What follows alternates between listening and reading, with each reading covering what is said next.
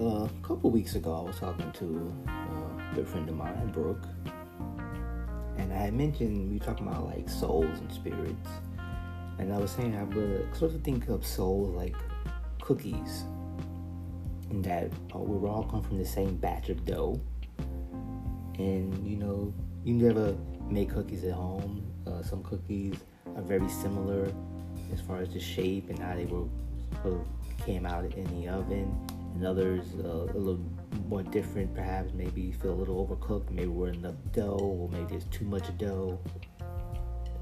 So uh, but i like to think of our souls as cookies and us coming from cookie dough because first of all cookies are amazing right? They're great especially chocolate chip cookies but other cookies are also amazing.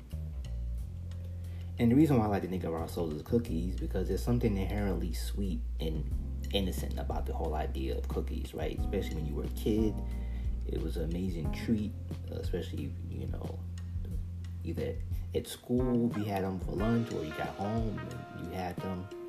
Even as an adult, if you just want to treat yourself, right? You're looking for a good, decent snack. You feel like you want to reward yourself.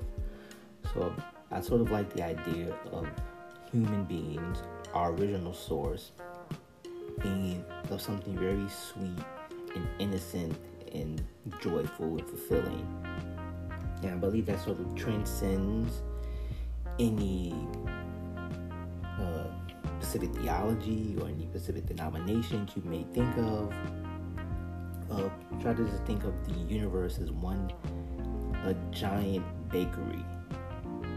And I think I think if you do that, then maybe the world will seem a little bit more uh, inviting and sweeting. Or maybe not. Maybe this would just make you hungry uh, for cookies.